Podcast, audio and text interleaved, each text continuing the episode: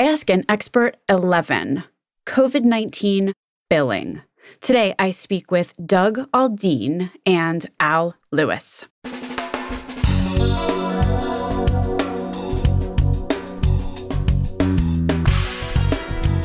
American healthcare entrepreneurs and executives you want to know. Talking. Relentlessly seeking value. On Friday, March twenty-seventh, President Trump signed into law the Coronavirus Aid, Relief, and Economic Securities Act, otherwise known as CARES. This CARES Act covers the whole two trillion dollars MAGILLA stimulus package. But today we're talking quickly about a provision in that act. I speak first with Doug Aldeen, an attorney specializing in helping employers settle hospital bills. Doug works with clients across the country. And then at the end of the episode, you will also hear from Al Lewis, who is a founder over at Quizzify. Al Lewis, as many of you may or may not know, but if you don't know, you should. Al created a surprise billing wallet card that is actually super relevant to this discussion, as you will see. There's actually going to be a whole surprise billing episode coming up soon where we discuss this wallet card. So you can consider Al's short commentary today as kind of a coming attraction. The provision that we're going to talk about today is the no cost sharing for COVID nineteen testing and vaccines provision. This is where insurers are required to cover testing for COVID nineteen without cost sharing to their enrollees, and they must pay for the tests based on contracts or the posted pricing of labs. So the thing is, hospitals and diagnostic testing companies can essentially basically name their price on COVID nineteen tests, and employers and insurers will be required to pay for it. This is in Section thirty-two oh two, the price of diagnostic testing in that CARES Act. The plot thickens this week as health insurers, including Aetna, Cigna, and Humana, are now waiving patient cost sharing on all treatment for coronavirus, not just the testing, including hospitalizations and ambulance transfers. And they're doing this for their insured members and employer plans at their in-network health systems. Emphasis intended on the in-network part. So you might be thinking, great, no costs to anybody. But I did emphasize that last part for a reason. If you think for a minute about this, just because patients are not paying copays for COVID treatments, first of all, doesn't mean that while they're in the hospital that their diabetes won't flare up or their M S or their R A. COVID nineteen is just one thing, and the U S has a patient population that has, let's just say, no shortage of chronic conditions, otherwise known as underlying conditions, otherwise known as the people most likely to be in the I C U. My concern is that there's nothing to say that copays and coinsurance for treatment of other things while being treated for COVID are going to suddenly vanish too, even if it's an in-network health system. Furthermore, there is that problem of a patient going to a hospital that's not contracted with the employer plan or the patient's insurance carrier. At that point, I'm not seeing anything that would suggest that patients with COVID nineteen are going to get any different treatment billing-wise than patients with anything else. We've seen COVID nineteen bills that are for uninsured patients at thirty-four thousand and seventy-three thousand in the press. What if the patient doesn't have out-of-network coverage, for example? What if the patient's out-of-network deductible is tens of thousands of dollars, like some of them are? I don't see anything in this bill to suggest that those are suddenly going to go away. And oh, by the way, exactly as the bill pretty much states explicitly, regardless of what the patient pays, the employer's on the hook to pay for whatever the hospital chooses to charge, at least as far as testing goes. My name is Stacy Richter. This podcast is sponsored by Aventria Health Group. Doug Aldeen, welcome back to Relentless Health Value. Stacy, glad to be here. How are you? Well, it's a little freaky out there, my friend. So let's get into how the freaky is getting billed. Glad to help. So let's talk about hospital billing as it has to do with, with COVID. We've got the stimulus package, which seems to say that employers have to pay whatever the hospital bills if that employer has no pre-existing contract with the hospital. Did I get that right? You did, yes. What does that look like on the ground? That looks like an absolute, complete debacle. When you look at, you know, the landscape in terms of how the healthcare system is is morphing, a lot of these hospitals don't have cash, and it literally is the biggest redistribution of wealth grab this country will have has yet to witness. So you think what hospitals are going to do is to try their darndest not to have a contract? That's exactly right. How much more land is there to grab, honestly? Well, you know what? It doesn't prevent them from trying. I mean, if, when you look at, you know, the global budget, I mean, I think I saw one of those pie charts that had, you know, roughly thirty-three percent of healthcare spending is attributable to hospitals. So it is a massive beast to feed. So we've got the stimulus package that's obviously giving one hundred billion dollars, was it, dollars to hospitals? Did I? I think that's right. Yes. So is some of that money going to then go to cover out-of-network employers, employees? Well, you know, that that's a great question. I don't think those details have truly been ironed out yet. I mean, it's it's the commitment that there's cash that keeps everybody, you know, from losing it. Now, how that's allocated and works its way through the system, I think that remains to be seen. Okay, so this is what I don't understand. The CARES Act prevents an employee from getting charged for anything related to testing. So testing is one aspect, but then, you know, treatment is the whole other aspect. And the CARES Act doesn't really say anything about treatment. But let's just say an employee goes to an out-of-network hospital. I guess they still can't get charged for the test, but what about the treatment? And then is the employer on the hook for the whole bill? You know, so if an employer employee goes to an out-of-network hospital, does then the employer get the bill for all the charges that the employee incurred? And it's a very fair question, because if you think about it, if you're out-of-network, so by its very definition, there's no there's nobody on the hook, if you will, that's responsible for paying that bill. So other than the patient, I mean, so the patient goes in, signs whatever form is presented to them, that's going to obligate the patient for sure. Now, whether the, the CARES Act supersedes that and how that all works out, I mean, it'd be very difficult to pass that, I think, on to the, to the employer who's already made a conscious decision to be out of network. I mean, because that literally would tilt the entire leverage of that conversation to the provider. I just don't see how that can work. Yeah, I just don't see how it could work. So when you say you don't see how it could work, you don't see how an employer could be on the hook for an employee who went out of network. Correct. So if an employee does not have any out-of-network coverage in their particular plan, I saw in the paper a few days ago, some woman got charged thirty-one thousand dollars for COVID treatment, and a, a gentleman got charged seventy-three thousand dollars for COVID treatment. So like there's going to be employees, patients all over the place getting bills for like that much. That's correct. And again, I mean, so if you, if it's if it's an individual, and, you know, and it came to, you know, some type of balance billing lawsuit, any type of litigation in a state court, they're only going to be able to recover the reasonable value of the services that were provided.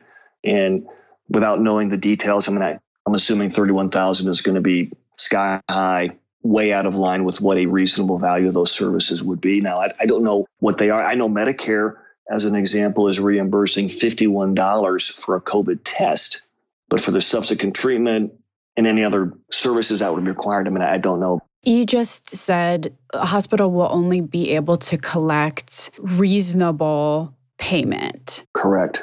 Why is it different in the case of COVID than in the case of like everything else, especially if the patient goes in in the E R and they sign that financial consent form, which basically, you know, unless they edit it themselves to say, I solemnly swear to pay reasonable, mm-hmm. the hospital can charge every anything they, they want and do in the E R. Why is the case of COVID different? And see, I don't think that it is. I mean, and I don't think that it should be. So, you know, everybody talks about de facto rate setting. You know, it's the same concept. If you think about, I mean, if, if an employer would, would ultimately be responsible for paying that bill, okay, you're in essence basically telling that employer, you're going to be on the hook for everything and anything, no matter what. I don't think you can do that. I still think they're going to have to look to the employee to pay. But again, I mean, I think some of those details are going to need to be be ironed out. I mean, because it literally would bankrupt employers. I mean, if you're on the hook for, you know, thirty-one thousand dollars COVID tests and treatment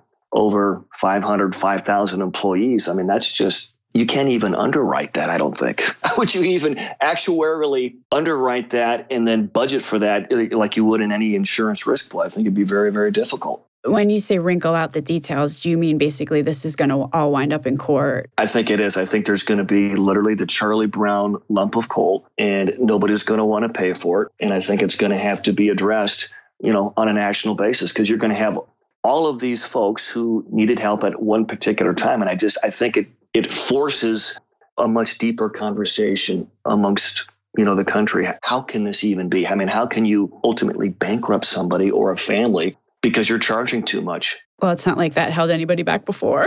No, that's all so true. The only thing that I could imagine is that if it happens at scale, that it might get so much public attention that there's some kind of, like, are we going to go to like a national price that gets set or something? Like, yeah, I mean, honestly, I mean, and I think it's going to come to that. I mean, I really do. If I was an employer and I was looking at five thousand COVID tests and treatment, I mean, that's a significant number. I mean, would it even be covered by stop loss?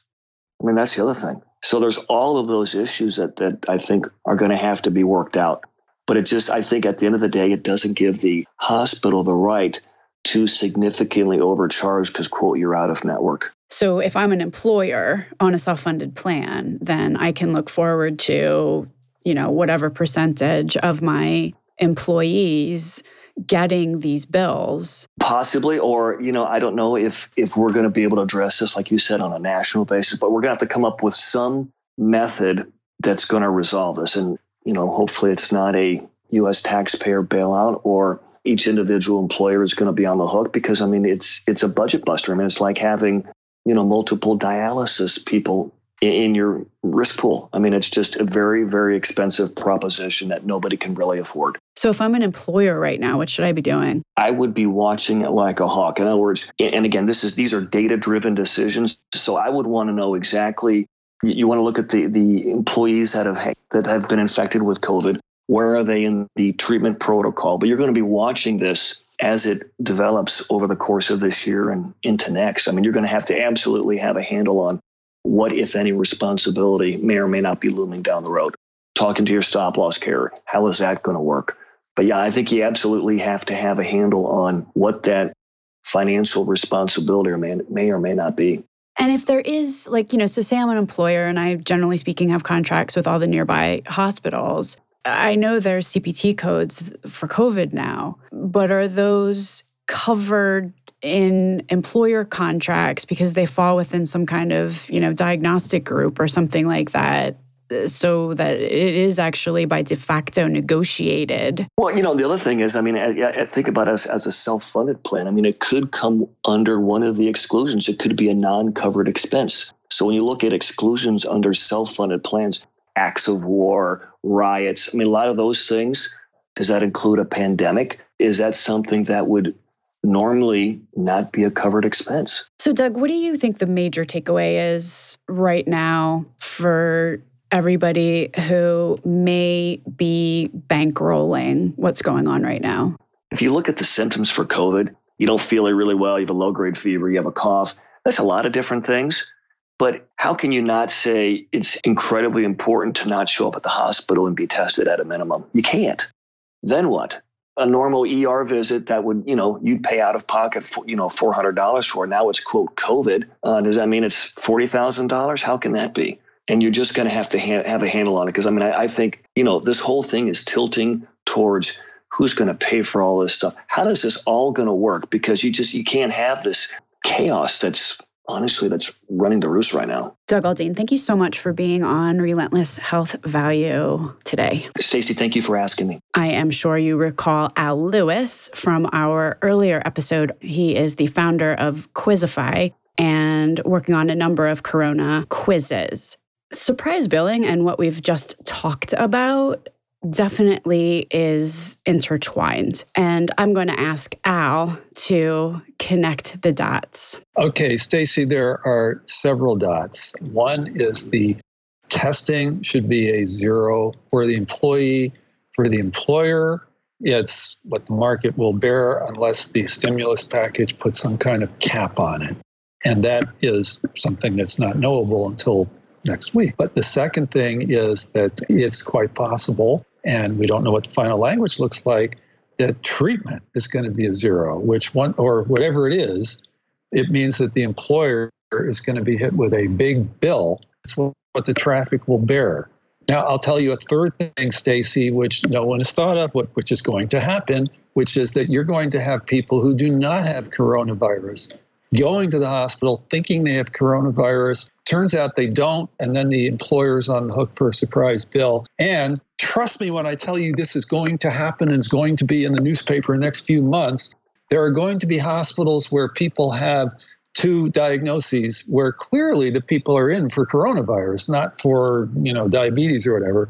But the hospital had, the RevMax people figured out that if I put diabetes as the first diagnosis, whatever the legislation says, it's still Katie bar the door as far as the employer is concerned, because that's the primary diagnosis. So one of the ways to combat the unknown here with patients, employees going to E Rs for what may or may not be COVID nineteen and coming away with a huge bill is for everybody to use the wallet card that you, Al, developed with your team at Quizzify. This wallet card basically has a statement on it that can be copied into the financial consent form that the E R generally wants everybody to sign. And it only promises to pay for appropriate care at basically two x the Medicare rate, which is reasonable. There's going to be a whole other episode about this exact topic, the wallet card and surprise billing.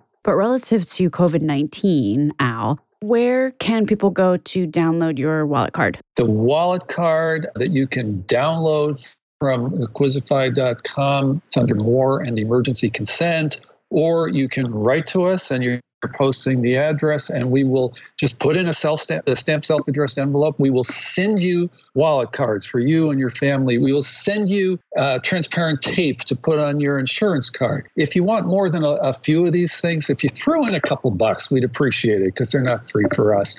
Not needed if you're just using it for your own use. Yeah, so definitely go to Quizzify dot com or the show notes, and we'll have a link directly to the wallet card there also. Thank you so much, Al. Thank you, Stacy. Links to everything discussed on the program today can be found at relentless health value dot com.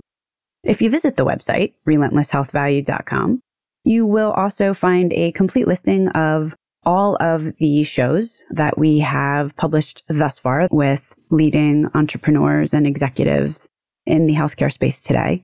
Another cool feature is, you know, you can subscribe to the show so that every week the episode is automatically sent to you, so you don't have to remember to go to the website to download it. Thanks so much for listening.